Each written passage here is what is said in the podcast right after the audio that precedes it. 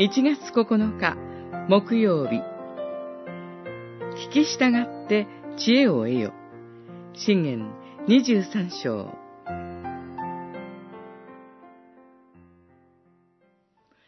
我が子よ。聞き従って知恵を得よ。あなたの心が道をまっすぐに進むようにせよ。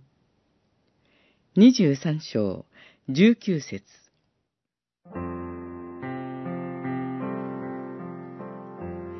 詩編111編には、主を恐れることは知恵の始め。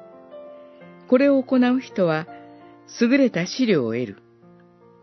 主の賛美は永遠に続くと言われ、信玄一章には、主を恐れることは知恵の始め。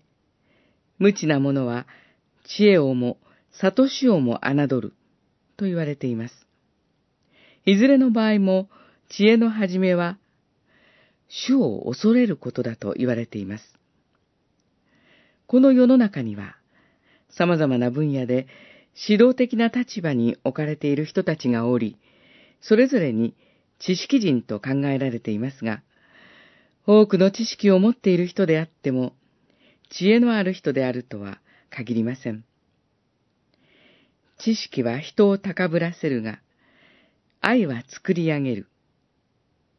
コリントの信徒への手紙1、八章一節と、使徒パウロは語っています。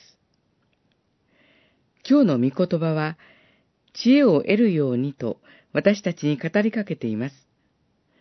しかし、ここでの知恵とは、知識を増やすこと、頭でっかちになることではありません。御言葉を通して、主を恐れる知恵を得るように、私たちを招いています。神を恐れるところから来る知恵を与えられた人々は、人や社会を愛をもって作り上げるように導かれていきます。